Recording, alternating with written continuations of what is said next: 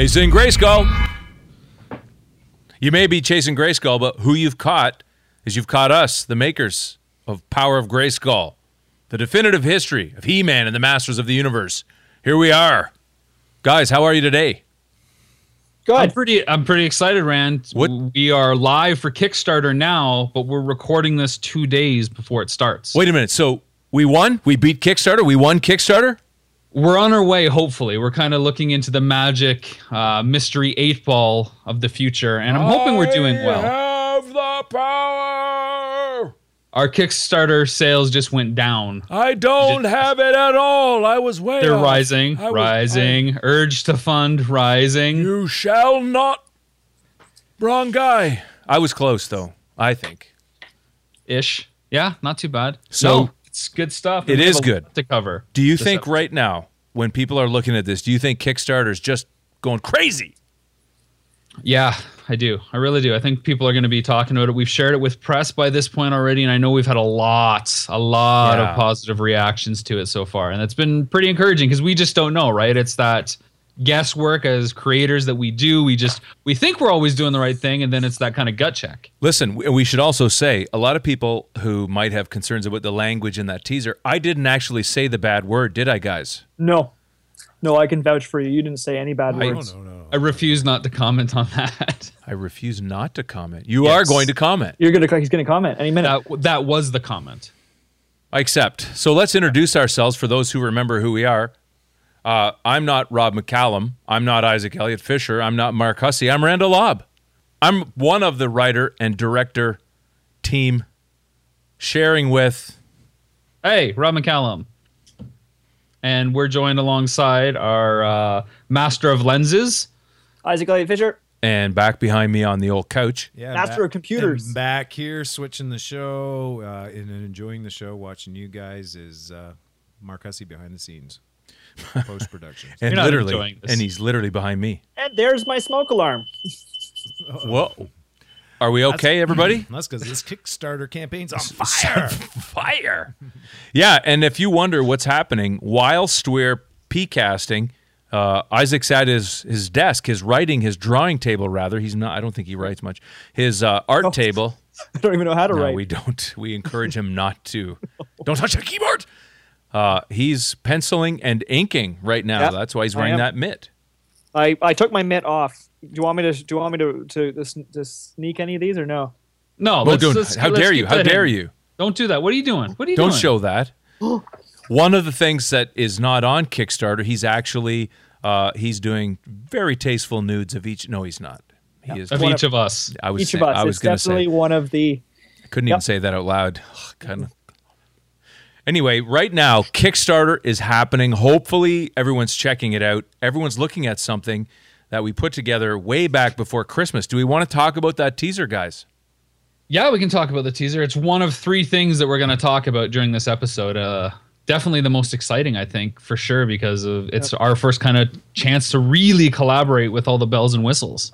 Well, Rob, what did you think? Like you and I had talked about this like over the phone and Skype and stuff in advance, and obviously Mark and Rand and I had talked about it as well. But you, like you said, you we all hadn't worked together. So when you showed up, what were you expecting when it come to like you know a hmm. set and location and hmm. all that stuff? All of a Well, sudden, I- everybody I- starts paying really close attention over here in Faux Pop Station.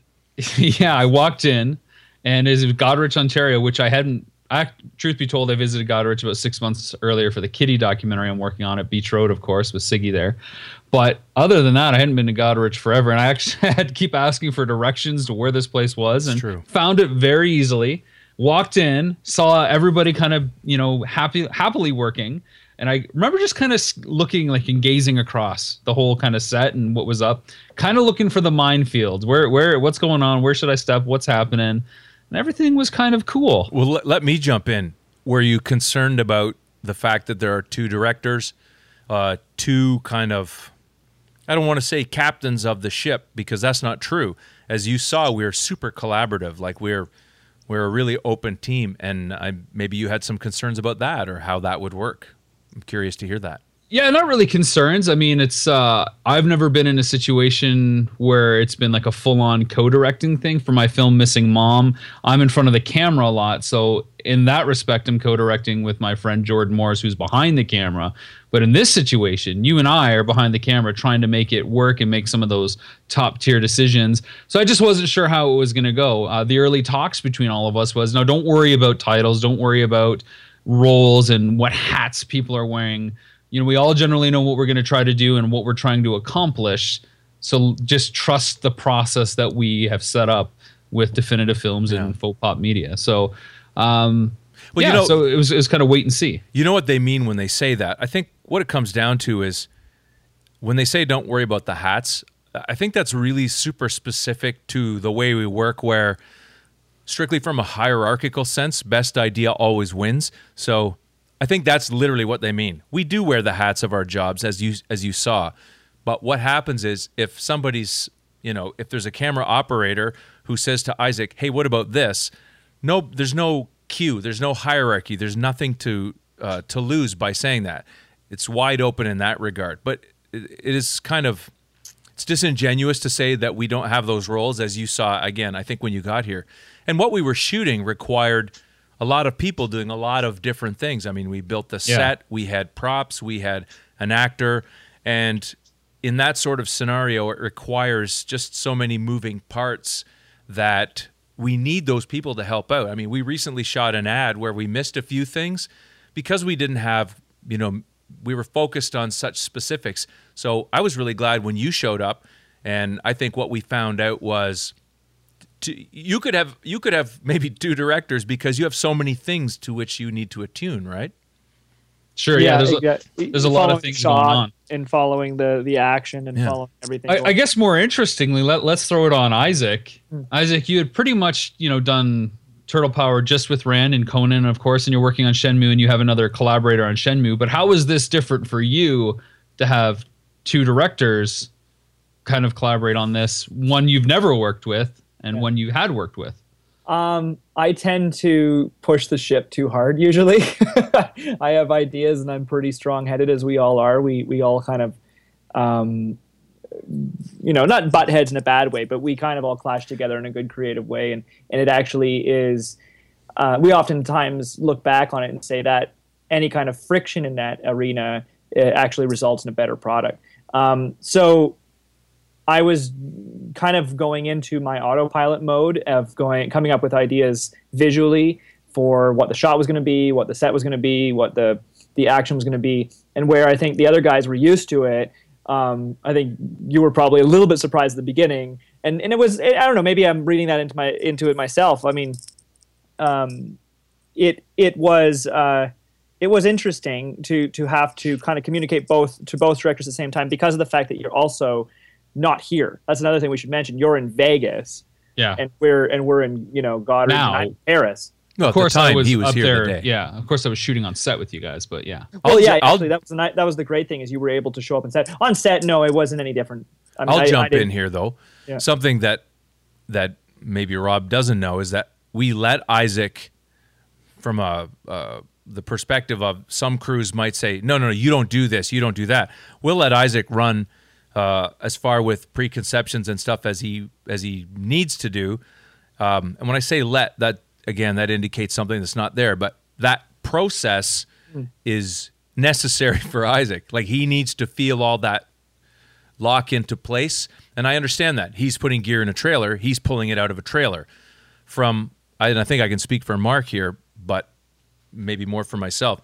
I know what I want to see, but I don't want to say to him, do this, do this, do that, because I want him to interpret something. I want Mark to interpret something. I want you to come in and interpret something. And I want to tweak and push.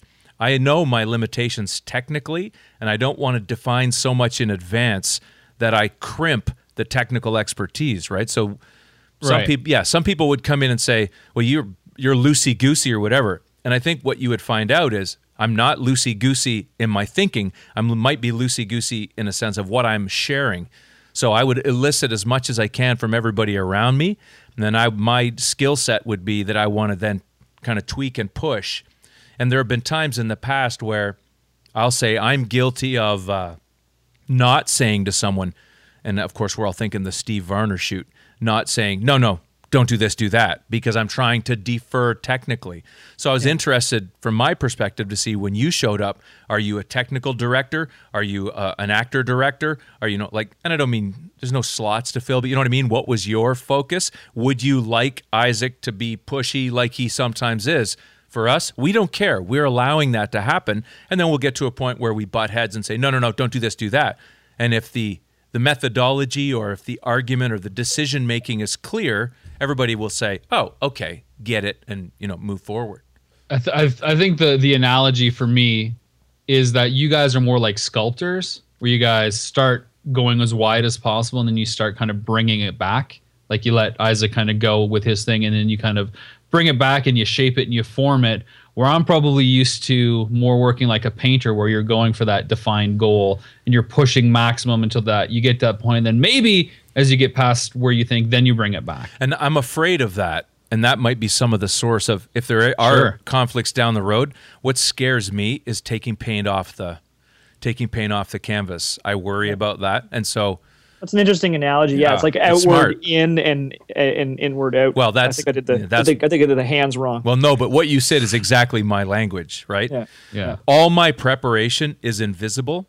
Like I don't want them to know everything I'm thinking because I don't want to have someone. And, and look, I'm older and I'm loud and I've been teaching a long time, so sometimes I can bulldoze people by just I've so have so much reasoning behind what I'm doing, and I don't want Isaac to then hold something back and say, "Oh, I don't want to have this confrontation," which he's guilty of doing at times, pulling back from confrontation. Mark's not, but there's this this sensibility when you have people on set you want everybody to be able to go this is an environment where we can all contribute as much as possible and i think we get really good results and when you showed up and we started working with cohen and you know you started to it didn't take long before you started to feel totally comfortable my estimate or my estimation and you started to be able to build what you wanted to build and see how you know you're pulling off um, I guess I, I, di- I did wonder about that because I felt like somebody who was for all our American watchers, you may not know what curling is, but I felt like we're kind of having you know playing a game of curling because we're doing the shot and of course it's all MOS, right? So Yeah. there, there's no sound that we're recording, and I'm sitting there.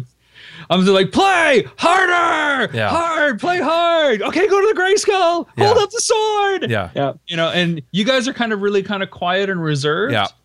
and I'm kind of a loud guy. yeah And so now I'm screaming at a monitor while Cohen's over there playing. I was Yeah. like, I this is just kind of what I feel is kind of right, and I'm sure you guys would have said something. Well, no, I think I think that was that that was I think what Rand was talking about right there when it came to like the comfort level because you felt it was obvious that everybody felt like they could go there right that like you know in, Yeah. the, in that moment you could do that mode um, and I think that was good. I think it it like I say there was nothing about on the day that that struck me as as this wasn't working for any reason. except I think the TV.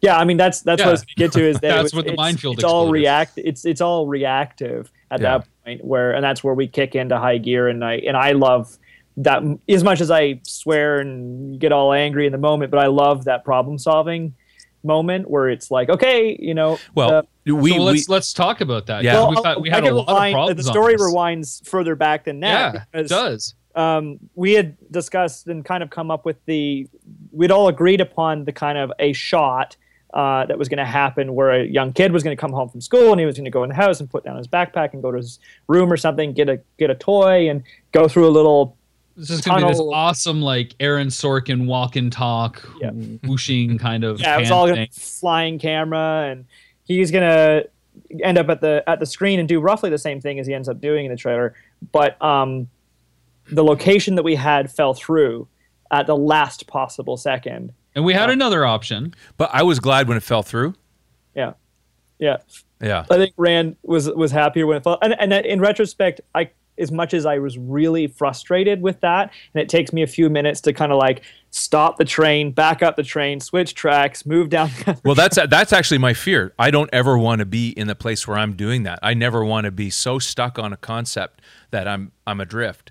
And you know, right, but it's not it's not necessarily I, in my own defense if I, I don't have to. well, defend why are you? What, there's nothing to defend. No, there's nothing to defend here, but I guess for lack of a better term, it's the fact that the machine and the train is already moving down that track from a technical perspective. I'm already prepping gear in my head, even if I'm not Oh, know. physically uh, whatever, or finding props that are specific to that set. So then, when at the last second we said, okay, well, regardless, we had a location that was very 1980s or, or late 70s, 1980s, but we didn't have a television for that location. So we had already gone through an interesting process of finding that giant, you know, big floor mounted model television, which actually was a cool story in itself because we had gone some props departments at local theaters, which have hmm. very expansive props departments, but they didn't have the right television. And I was returning the key to the front desk, and the lady at the front desk is like, "Oh, did you find what you're looking for?" I said, "No, it's unfortunate. I was looking for this big television." And he, she goes, "Are you serious?" And I'm like, "Yeah. I mean, I really want a big mounted TV." And she goes, "My dad's been trying to give me one for the past couple of weeks." And I was like, "What?" so we were. I was in Blyth, so I drove up a half hour up to Teeswater, and sure enough, her dad, you know, let my brother and I lug this 60, 70 pound box console, yeah. basement, and it worked. It worked. I mean, And, and then right Rob up to the shot. right up until Rob Rise. And the funny thing was is that the day before, one of the the grip had been playing his Atari on the television. He said it smells kind of hot, so I said don't leave it plugged in just in case we don't want to burn down the studio. And uh, sure enough, we had it running Yeah. for.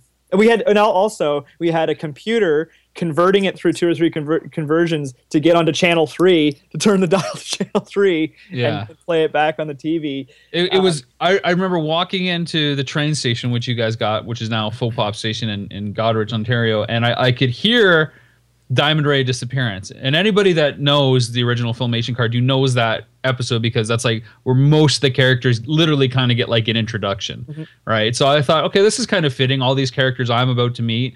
You know, this episode playing, it's there. You're like, oh, Rob's here. Hey, how's it going? And then you kind of break down the shot for me, what you're thinking before you kind of finalize the lighting. Like, oh, great, looks awesome. There it is on the monitor, kind of chit chat with everybody. And as soon as you were done that rehearsal, whew, there was a Yeah. flash behind the TV and, a, and an awesome smell of, you know, burnt oil. 70s and, tech. and and the other thing too is we had to the night before we had built that set, which is just two walls. Yeah. Uh, which luckily the grip went down to the theater again, grabbed some flats. We put up some dry, some wallpaper I'd found. We took some paneling out of the, the grip's basement. That carpet found was found in a dumpster that morning. Yeah. We really, and, and, and even that's the purpose. story, right? Because we Yeah. lost the location, Yeah. and and Rand, Rand and Mark were like, "Oh, it'll work out. We'll just shoot it at the station." And I knew you going, were like, frustrated. What's left of my hair. I'm like, all right, I better call Isaac after to make sure that he's going to be able to exist and not just combust. a huge a huge issue for me when we're in a, a location or in a, what I would describe as like a wild set yeah, where you're out in the wild and and there's an owner there and the owner might be tenuous and Isaac's running gear through and here, Sure. here's where he'll have to defend himself. He doesn't care about what the person sees. He doesn't care about the floor and the carpet. Like he just wants a shot. I so mean, I, I care. just be honest. I put down rugs. I But you get sound so far up in the we're doing this, we're doing that. And That- there's that's this What, that's what I would call cinematic immunity. I will just go, okay, yeah, we're going in. yeah, carte blanche. and I'm I'm totally concerned about yeah mediating the the situation, you know? Agreed. So I was so glad that we'd have our home set. We can shoot as long or as, you know, as little as we need to shoot and we could really we manufacture the reality that we need Yeah. around manufacturing the reality of the shot. From from cinematography standpoint, that's always better anyway. If Yeah. you've got the gear and you're in that mode, shoot in a studio, Yeah. you can record or you can control and create the environment from scratch. You don't have to worry about when the sun goes up and down. Yeah. You don't have to worry about what weather it's like outside. I was relieved. So so these things, especially when when you're shooting in a like a living room environment, that's always good anyway because you want it to feel like it's being lit from the outside. You want to feel like um, that's the environment's real that he's in. But the only thing, the, the biggest regret I ha- I have, I mean, of, around the the television breakdown was that you know, okay, poof, the thing goes up. We haul it outside um, because it smells horrible, and it's we're worried it's about to you know set fire. Turns out that it was actually just the power supply, and there was a capacitor sitting on top, which it had heated up and ruptured, and it popped, and the oil inside of that was burning, uh, smelling, not really burning on fire. And then it, uh, so we couldn't really fix it. There wasn't that many, uh, you know, television repair stations open or stores open. Yeah, that, that fixed 1978 Electrohome TV. Not that we didn't call people Yeah, or, or we- we- reach out to the local neighborhood. So the solution was Yeah. we popped the CRT out of the hole, so that's just the tube, the square tube. It's popped right out, and then we put um, film lighting gel, a, a light frost, white frost, semi-opaque gel in that space. Yeah, space. kind of like diffusion or something. Yeah, it's a diffusion gel. It was a Hampshire frost to be exact, and uh, cut a hole. Okay, in the now back I feel the- better that you mentioned. that. Yeah, Hampshire frost. Cut a hole in the back of the set, put a little projector from Rand's uh, classroom at the school, and projected the image back. Flipped Projected on- it, yeah, reversed it. We had to Yeah. flip the image in post so that it would project, rear Back- project in the right way. No, the, the only the biggest problem with rear projection, um, and it's a technique that used to be used a lot in special effects filmmaking, like in Terminator, one of my favorite movies. It's like a lot of, of that's happening. Um, is that the lens bulb of the of the of Yeah. the projector shows up. So like even so, if you pass the camera in front of that bulb, you will see it. Yeah, the line of That's that sight. big bright spot. Yeah. Yeah. So that was But, my. but do you remember the, the the pitch I made to you for the shot? Uh, we talked original? about starting on like the lunchbox being thrown Yeah. in, in the in the and then the backpack or whatever. And I'm like, what if we see the trail of the dead? Yeah, And, yeah, yeah. and, yeah. and this is these are like the foes that He Man's defeated, and Yeah. it tells a story by all the up the little the action figure bodies. And unfortunately, we had a real trail of the dead when I stepped on your cringer during the shoot.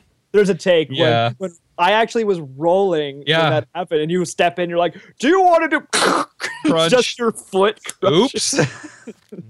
Anyway, actually, he so. did. You didn't break it so far. It's actually in the cabinet. It actually looks okay. We'll we'll find a way to make that up to you. I promise. Oh, Somehow. so- he, he he looks just fine. He's right there. But Really- uh, how many takes did we do on that shot? Um, I think it's something like in the realm of twenty takes. Um, and if you and if you reverse engineer what you wanted to do on location with the energy Oh. that we had in our actor and everything, it's a good thing we only had the one shot because Yeah. before we had a shot list of like twenty. I all- actually all would argue though that and- that that the the technical reason that, that we had to do so many takes was more to do with the fact that we were doing the it was timing. It was timing. it was timing and i think that yes we would have had a similar timing issue on location but i think it would have been solved in a different way and the problem i was having is that the way i was operating the crane and you can see it in the, in the behind the scenes footage is i'm holding onto the side of the, the boom arm and i'm joysticking the camera head and i'm not a crane operator it's a it's a specific it's like just because you're a camera operator doesn't make you a really good crane operator or really good uh, Steadicam operator. Those are specific skill sets that you would train to be that. So had we hired a crane operator, and I know some really good ones, you would have had less of that that problem. Um, so you're you're moving and joysticking and backing up, and all this is also happening, and uh, you know the the actor and everything is timing with the screen. Um, the, so my biggest problem is it's is the camera's doing this. Well, it's straight. It's straight up moving parts. You had layers of moving too parts. many moving parts. Yeah. Yeah. yeah, But I mean, you know, yeah. There, if it was on set, it would have been a whole different. You know, if we were on that location, it would have been a whole different, um, you know, set of problems. I, I like. I like what we got better. To be honest, Yeah, honest. I think I think we're ahead of the curve. It would have Yeah. been different, but I think what we got is a higher value production wise. Um, Yeah. by virtue of the fact it was more controllable. it's also just really short, which of course. Yeah. is, but- Well, But- you wanted and it to had pitch to a short film. We, we at one point we were doing a whole short film, and then we wanted to just get the shot for the trailer, but we thought, well, what if we can make this more for maybe the film?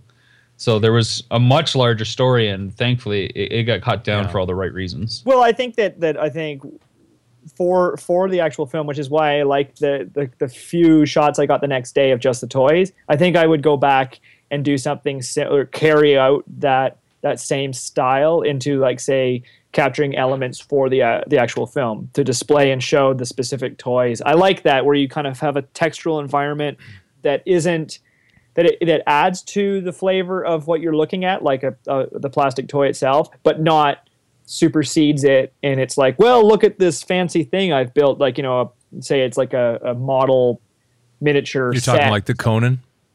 Well, it's, the the Conan was a, was a, was a good example of it working. Where I think it wasn't working Worked was great. When, when we did the the miniature city, uh, the first thing we did Correct. with with turtles, because then it's about the set more than it's about the, the the actual thing you're shooting. So with the Conan, we took um, statues and figures that were um, indicative of of the character or the franchise and place them on a stone or something textural and then put textural elements It was of it was more layered. The yeah mixed the foam core city looked uh, it looked too on the nose. It was what it was, Yep. And that's always the problem. And by so the way, even though this this is on the nose, it's still it's still flavor because it's carpet, it's color, it's couches, it's Afghans. It's not.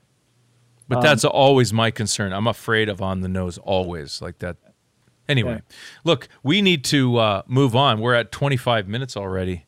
So we need to start thinking about the next thing. What do we want to say if if we're going to sum up what we're talking about with this behind the scenes? What do we want people to know? What do we want them to see? The, this uh, Cohen Marshall is the young actor. He did a great job. He Yep. did take after take after take. He was A lot of people came in last it. second to help build Yep. stuff, and yeah, Yeah, Shaughnessy came in. Our dancer came in, and she acted as a what would you call her? A grip defense. she was actually like a key grip to keep me from Yeah. falling off the back of the box. and we had uh, what, somebody else popped in. Who else popped in? My dad was there. Reuben was there. Uh, uh, uh, Oh, local politician, a former local politician came in just to see what we were doing. yeah. The, a lot of curiosity. It was good. It's nice when people come in and see everybody working Yeah. hard. And um, you know, the funny thing about filmmaking, it's all all hands on deck. So when Yeah. everybody's doing something, uh, and that's probably most of the time. I guess maybe not in a big shoot. There's sometimes you'd see a bunch of people standing around holding coffee and waiting. But in our little group, everybody's working. Somebody walks in, they see it, and they think, "Oh, this is a busy little spot." It was nice to be in the train station, and it was all good. Yeah. I think I think to maybe sum it up is when you look at that trailer, you got to understand that this is exactly where we're coming from and what we want to do. That crane shot is like you know a punch to the emotions. It's it's the starting point for so much of where we're beginning. That throwback to why it was important to where we are because we were those kids in that spot, or we know kids that were in, in some of the other cases. That was me playing with the toys. But then as we transitioned to the graphic work that Mark did with breaking it down and literally going layer by layer by layer, deeper and deeper and deeper, finding the meaning, finding the resonance. Who are the people that made this possible, working backwards? That's what you're going to get with this documentary. Starting Yeah. with a place of pure emotion and understanding where that came from and who are the people help that help make that emotion possible. I don't Yeah. think we should say anything after that. Probably. All right, but maybe in contrast, one thing that we could cut to, uh, which was basically the first kind of meetup with all of us, Yeah. was when we were at London Comic Con together, where we sort of started working together, and we just basically thought, hey, why don't we go around talk to some of the people, some of the vendors here about what He-Man means to them, what the power of Grayskull is in their opinion, and uh, just you know see what people think. As we announced uh, for the first time that we were doing this documentary, so now is a good time to cut to some of that footage. Hi, I'm Rob McCallum here at London Comic Con, and we're going to talk to some fans about He Man and the Masters of the Universe to see who loves them and who has the power of Grayskull.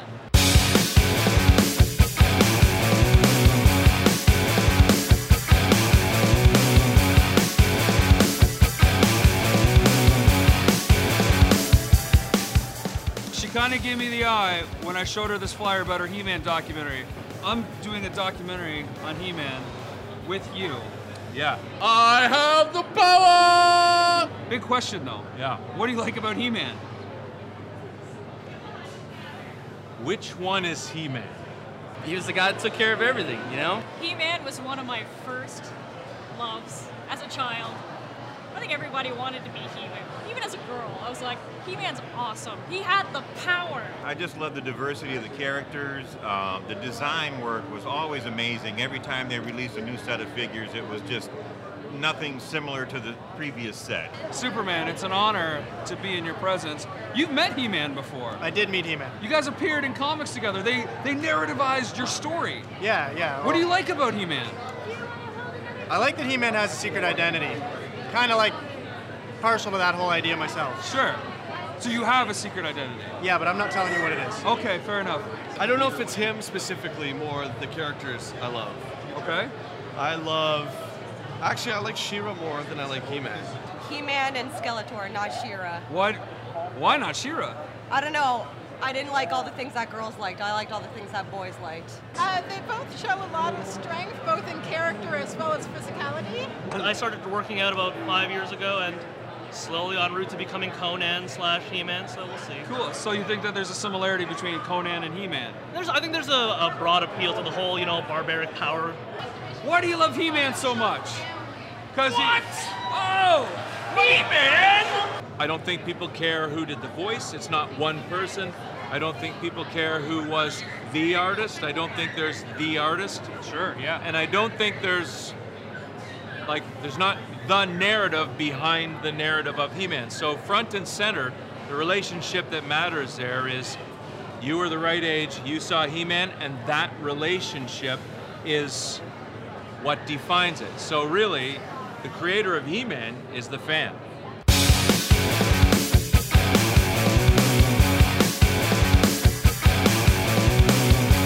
And it just goes on, and Frosta, huge fan favorite. Frosta had a crush on He-Man. That was always cool to see them flirt, and He-Man actually sweat under pressure.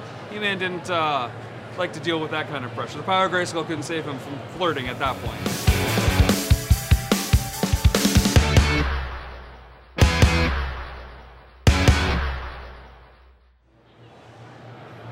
Adam takes out the sword, holds it up, and says, By the power of Grayskull. I have the power! What does that mean? Fuzzy underpants. Maybe just a lot of testosterone? Roids. It means roids. Some pretty good roids. I have no clue. What do you think the power of Grayskull is? She's a low talker. What do you think gives He-Man his power? Marshmallows?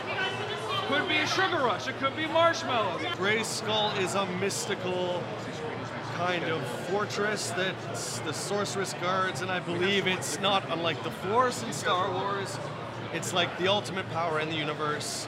And when Adam holds up the sword, the universe power channels through him and he becomes He-Man, the ultimate warrior in the universe. Like a kid wants power. And he says straight up, I have the power. And that's what that's what every kid really wants. You don't have power over your diet, you don't have power over your time, you don't have power over your clothes, you have no decision making. And He-Man as a character represents an archetype of transmutation, right? The boy becomes He-Man, like Shazam. All right, the quest continues here at London Comic Con. Thanks, Takeoff. That was London Comic Con, and the quest for He Man is only just beginning. But we heard from a lot of fans why He Man is so great, why people love him so much, and we got a lot of great answers about what the power of Grayskull actually is. But this is just the first stop on a long journey to everything He Man and the Masters of the Universe. Was that them? Did we just see them? Yeah, we just saw them. That was How- it. How did they look? looked fun. It looked like a lot of fun. I looked particularly fun and funny. I thought that I did an excellent job. Um, Good for you. Good job. I thought that I followed you around and I, I, th- I think we all did excellent. You know what and, I uh, particularly did well there? What's that? Remember, I was meeting with someone else at that time, so I wasn't there. No, I think there was one streeter with you and I talking. Is that right? I believe so. Oh, we did- haven't, that we was haven't seen the footage yet. Oh, we did a seen great how This job. gets together. We did a But I'm- great job. I'm sure we did fantastic. Good work. Um, speaking of other of fun adventures that we've had, uh, Isaac, you did a little bit of a solo road trip adventure, didn't you, recently? Yeah, no, it was a it was a good timing. There was a, a little event happening in Toronto, uh, close. I don't know if it was so little. It seemed pretty crazy to was- me. That's just what I was going to say. Yeah, I, no, it I was- it think was it, a- ended up to be pretty big. It was a nice. It was a nice event. It was uh, uh, a screening of the 1987 uh, live-action Masters of Universe film uh, held uh, at a Rainbow Cinemas in Toronto, and they were going to do a toy drive uh, run by a uh, the what would you say the founder of He-Man World.com is it Yep. He-ManWorld.com Yeah, John. uh, John Atkin and he uh, he wanted to run a toy drive for Syrian refugees that are landing i- here in Canada and, and those that, nice. are, that are coming to the, the city of Toronto. And uh, I think he explains that it was uh, something like 400 refugees coming to the city of Toronto this year, this this year, and so he wanted to run a toy drive. So he screened the film and tied that together with a toy drive. So it was. but what right I love, what I love, and I've seen the, the rough cuts of this already, and Rand, I, I think you'll agree. I love that we found somebody really closely connected to us that had never seen Yeah. Well, this is what I was going to say. the live it- action It didn't film. even occur to me. It didn't even occur- occur to me because we were we were so happened to have this trailer ready to go, and we are going to say, okay, Yeah. well, let's go down. We'll we'll film some stuff at the place, and we'll show the trailer to the audience, see what they think. And my brother so happened to be helping me on another shoot, And I said, Reuben. "Oh, come on, come on in, Reuben. Let's go. Let's go watch this uh, movie." And then halfway out to the just to Toronto, I go, "Have you ever seen this before?" Here, So, yeah, so it's- he's it's right pretty here. Let's just let, let- lean in, Reuben. He's cutting it right now, right beside me here. Just he's going to lean in here. There he is. With perfect objectivity. Yeah. Reuben is cutting his own adventure. Yeah, he's cutting it right now. I can see it right there. He So- is not making any judgments to try and make himself look better or to enhance his role at all. And if you see me looking up, that's by the way my monitor The- where I the see the monitor above the Just for those of you that are. Yeah. unsure. So right now I'm looking at a nice shot. Reuben's laughing and Isaac is looking really smug Sounds about right. as as they drive. so I don't know. It almost is like I'm the big brother. I'm running the show and driving, and Reuben's laughing as if to say, "You are not." That's I that was frame. driving though. I, I was. Well, that, you, that Let, us take a look no at what that adventure is like, how it rolled out, and uh, get some of Reuben's thoughts before and after he gets to see Masters of the Universe for the first time. So can I? Can, can we throw to that like by some something? Can somebody do something to make it happen? yeah, make do a three count for us, Rand. Three, two, one. Half the time your stuff is out of focus. Are we both framed? Are we in Working on it. Co-pilot. Hey there! I'm there. Reuben Elliott Fisher. I'm Isaac Elliott Fisher. the- We're related. Ha! Can Are you tell? two brothers? No. Yeah. We're here today on our way to to see uh, He-Man and the Masters of the Universe, the live-action film produced in 1987, directed by Gary Goddard. I don't want to ruin it too much because I don't think you've seen it. I haven't seen it. This is my first time going to see the He-Man feature-length live-action. And you're going to get to see it on the big screen. big screen. Have you ever watched an episode of He-Man? Yeah, yeah. And I remember like figuring out that he had this big giant cat that he rode around on. The cat was doing Okay, we chicken. probably had- He abused the crap out of that cat. You know, the cat's I was like- actually against the cat. The cat's like, I, I just, I don't want to do this. Yeah, it's actually true. Like he's actually pointing the sword at him. He's like, "No, I'm scared. Oh no, oh Adam, I just don't want to be Battle Cat today. Battle Cat is more like a big scary cat. Adam, There's a little magic dude in it. Little Orko. Well, at the time, '87, how are you going to make Orko? He's like a faceless, floating dress with a hat. midget in a costume with a little With no legs though. He's floating, Oh. right? So so instead of Orko, they made a rubber um, short person costume with like it looks like an elf with giant ears and a huge nose because he's like a key maker, so he's kind of like this tinker guy. I got the cosmic key. I play. we I, could go into this lane. We can go in the lane where two people in a car can go into. carpool lane. Carpool lane. The power of carpool. Can't I have the, The power?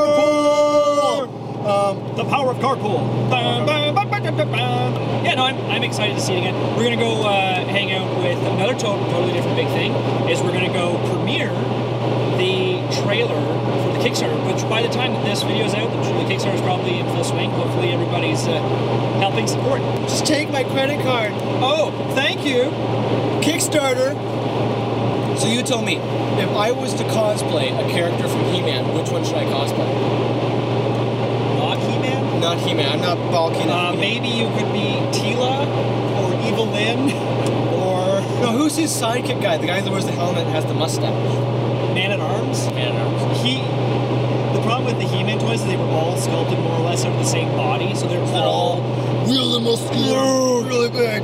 like I don't know. Maybe like in later adaptations they had different characters that had different body sizes. So maybe it could be like Mechaneck, who's like Mechaneck. Mechaneck has like this really long neck, like the telescopes up, and uh, and maybe that that to me seems like kind of skinny. No, I tell you. Rock on, here we go, Toronto. We have Masters of the Universe screening. Peace. Over and out, Masters of the Universe. Hi everyone, my name is uh, John Atkin and I'm the uh, owner of the website HeManWorld.com. And tonight at the Rainbow Cinema Market Square, we're having a uh, screening of the He-Man and the Masters of the Universe movie from 1987, directed by Gary Goddard. Uh, I'm a huge fan of the 1987 Masters of the Universe movie.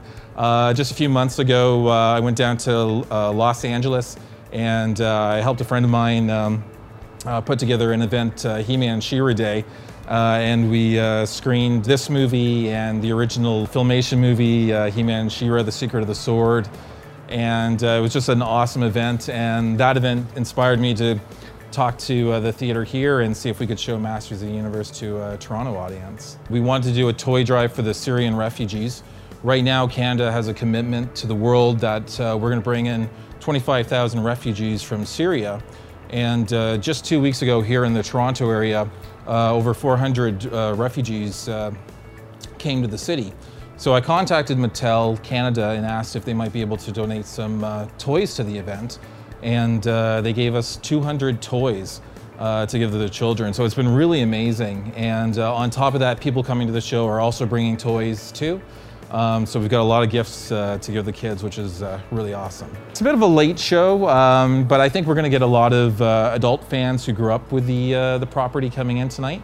Uh, I was just downstairs and looked like we had about uh, about 45, 50 people show up so far. And I know the pre-sale tickets online went really well, so I'm expecting a, a good crowd tonight.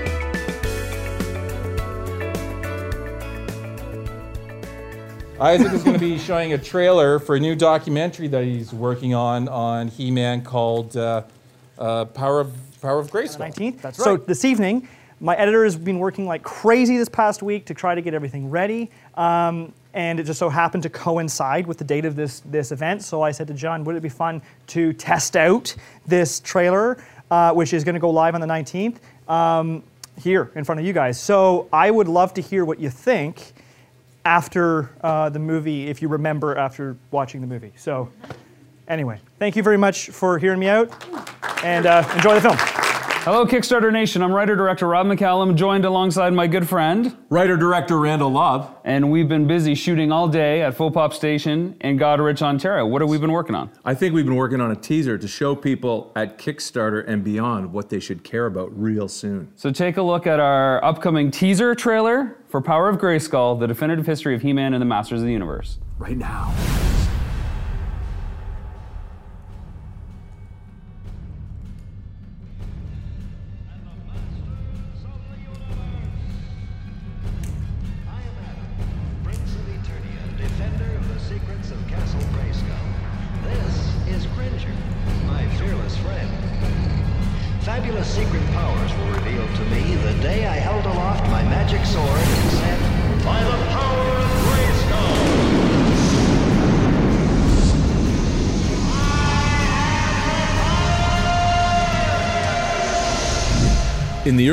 Early 80s, in the wake of Star Wars, one compelling cartoon and its incredible toy line set a new standard for kids at play.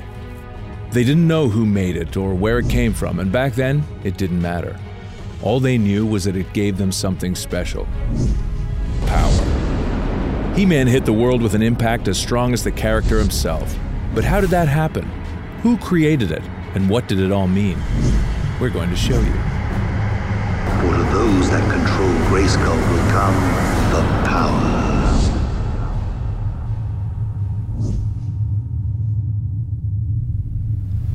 That was just a taste, uh, just a taste. And the first taste is free, but it's not free anymore. Not if we want to do a great job. Yeah, we can't get this film done without your support and help. You can see a bunch of rewards on the side of the page that can be all yours. They're for the biggest fans out there. It's not just all theirs. We could get that great merch too, can't we? No, it's mainly for them because we need them to help make this movie. So spread the word, consider supporting us, and really just let us make the most powerful documentary in the universe. Make us make it. Yes. We can make it happen. If you want to see us make Power of Grayskull, the definitive history of He-Man and the Masters of the Universe, support us now and tell all your friends. Kickstart! You have the power. Kickstart that mother.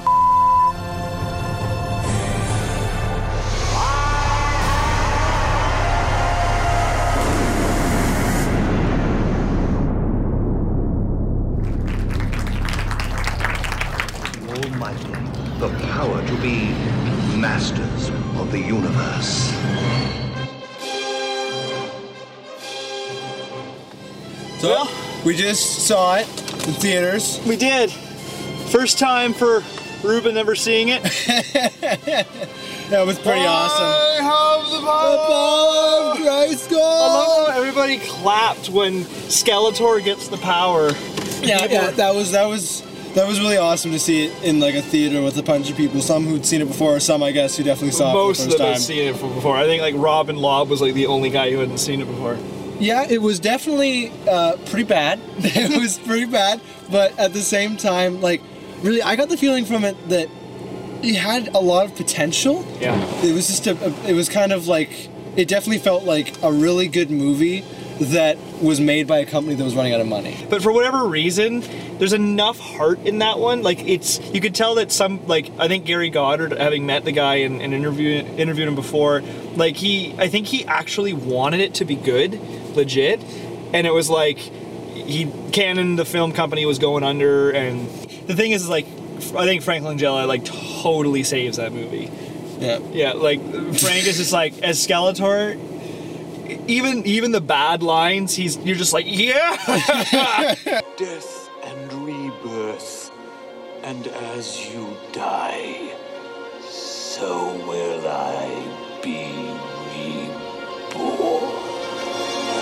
His, his eye acting, his acting was was what sold it. Yeah, but the, there's this like, I don't know. Maybe if they gave him like really big contacts or I something. think I think there was like a, an interview or something I saw somewhere where somebody said like they actually thought about putting him in like a plastic skull prosthetics that were over his face. But if you can imagine, that would have been like no expression. It just would have been like this jaw that's going up and down, Yeah, yeah. and then like body movement. So if you give him a rubber mask and you let his eyes come out, then you're like, well now now I see this character in the acting. Well, the the, who, the the the lizard guy. What's his name? Um, Saurod,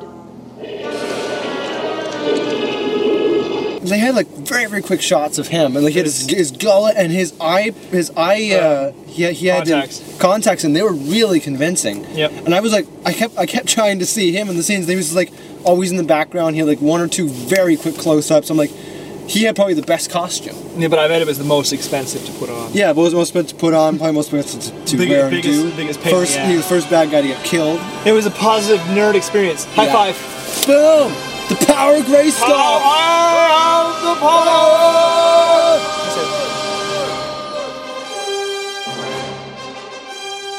And we're back.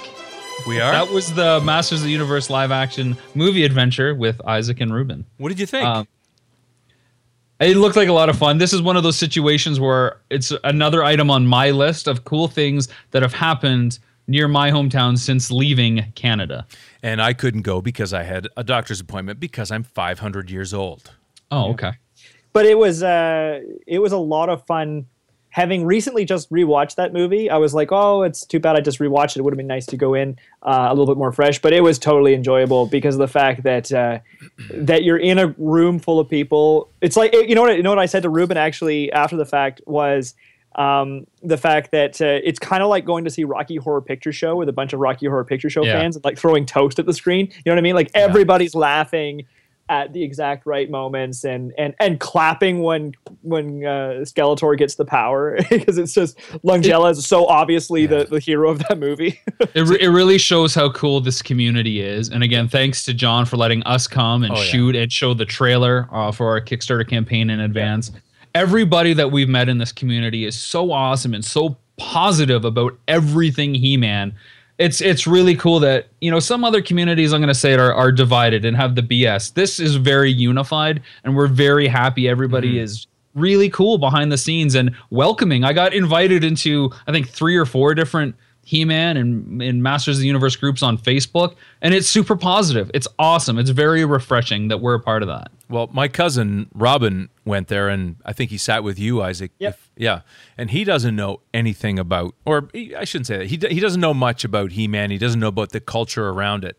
And he called me afterwards, and he said, "Man, you really missed it. It was a lot of fun."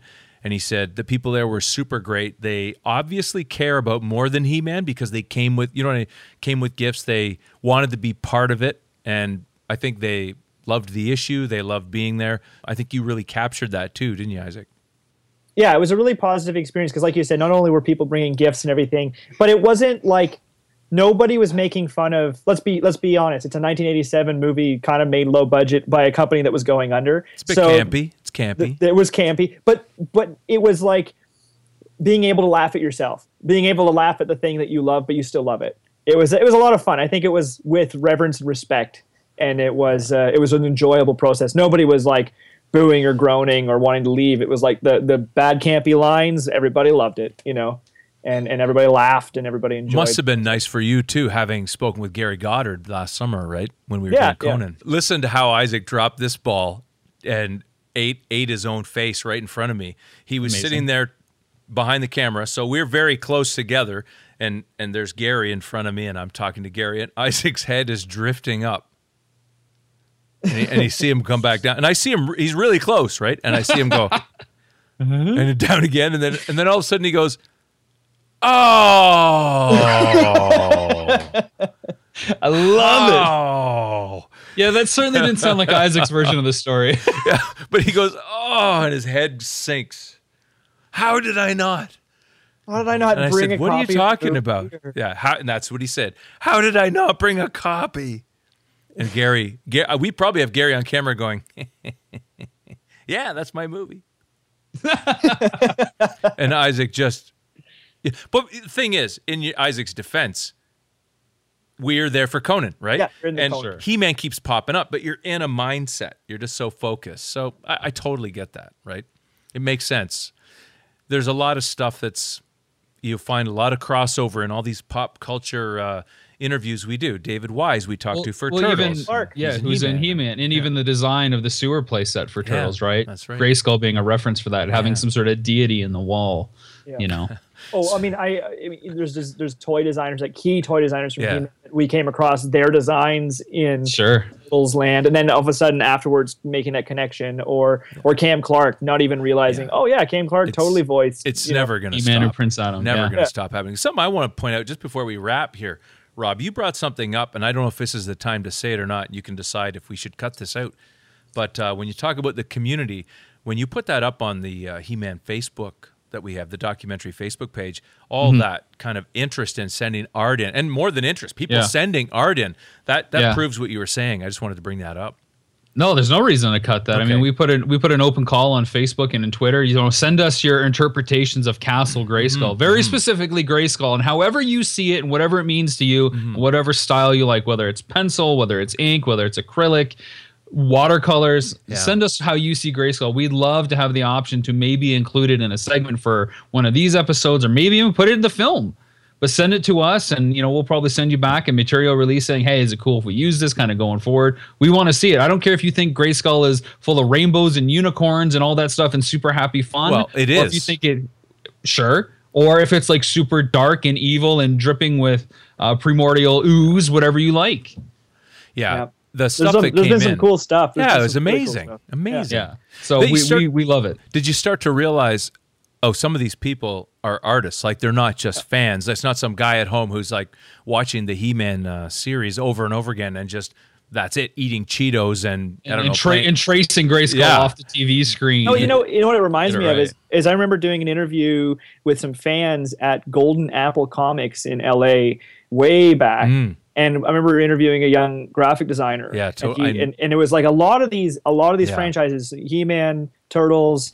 Um, you know, there's it's no, it's no, um, you know, coincidence that these young people have been inspired by the art of it and then carry that into their careers and carry that forward even or, or even just as a hobby like myself i mean this is just really a hobby but i i totally attribute some of that inspiration to shows like he-man shows like turtles where you know the type sets the typography it's, these are designed by highly skilled artists and and like i even was and a lot of about- big names yeah, big you know. names. I mean, I mean, Boris Vallejo did did uh, did a cover of one of the recent uh, Image books. Well, not recent, but the last couple of years. You know, that's huge. It, or or the the bigger names that inspire guys like Rudy Ribera's box art paintings and stuff like that. I mean, these even the toy designers obviously are des- are like big fans of sci-fi and pop culture and heavy metal magazine and Star Wars and you know what I mean. Like, it's all, you know, it's all this big melting pot. To and me, it's, it's totally inspirational.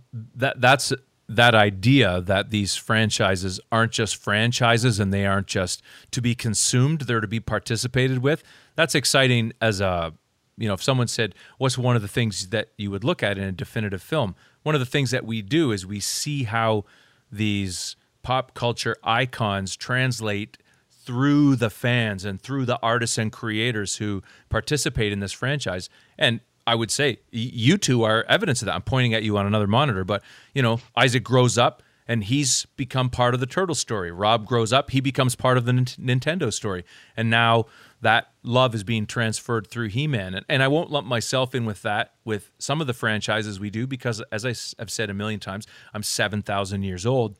But uh, this idea that I don't want to say you turn the camera around and now you're shooting yourself as you shoot He-Man, but you know what I'm getting at. You get to be working with the franchise in some way, working with the characters in some way, like many of the people that we talk to. It's fun. You haven't mentioned it yet, but it's kind of like the Venn diagrams. Ooh. That's you. You use that analogy, and Isaac pointed out. You know, I only think you mentioned Venn diagrams when you're talking to Rob, but it's all these circles. Maybe he got self-conscious and didn't want to bring it up. I don't I don't use it or not use it consciously. It just pops up. What I'll talk about is the dialectic this time. Sure. That's what I'll say. Okay. Oh, that's a good one. That's a good pop culture dialectic. I like it. that you have the the thing itself and then it's sort of like you have the opposite. You have the consumption of the thing and then you have the people who do the creation of the thing. So that's sort of the opposite of consumption is creation and it creates something new. The synthesis of those two activities becomes some new and exciting form. So here's a good example for me when um, I'm talking to someone who watched the new Star Wars movie, and maybe we've talked about this, and they said they didn't like it because it wasn't canon, or somebody saw something in it didn't treat the Jedi properly, or whatever. And I would always say, I like new iterations. I like to see other people's ideas. I like when versions break rules. Uh, I'm, I'm not too worried about stuff like that. I can watch uh, Game of Thrones and different things happen. I'm excited by that because I can always go and read the books. I get my interaction with it. It's just for me. But I want to see other people's interactions become valuable and be transferred into whatever pop culture currency they think is cool. And so that's what's really fun when you put that uh, Facebook post up, just seeing this stuff kind of, I wouldn't say flood in, but quite a bit of stuff has come in. It's pretty Yeah. exciting. Anyway, listen, uh, All right, artists so artists work with this everything. Up. Let's wrap, wrap, it up. this up, guys. Um, if I you haven't checked it out already, go on Kickstarter, search Power of Grayskull, visit our our website, hemandoc.com. All the links are there. Help us get to the finish line. Let us make the most definitive documentary on He-Man and the Masters of the Universe. We really need your help. Uh, we hope you've enjoyed the adventures that we've had. Our pop chat. By, pop by our Facebook page, and uh, if you've Yeah. got some art you want to share with us, please do share that. please do. And uh, so for me, Rob McCallum, as always, thanks for listening and watching, guys. Uh, Isaac Elliott Fisher. Yes, thank you, everybody, and uh, and check back often. And take it home for us, Rand.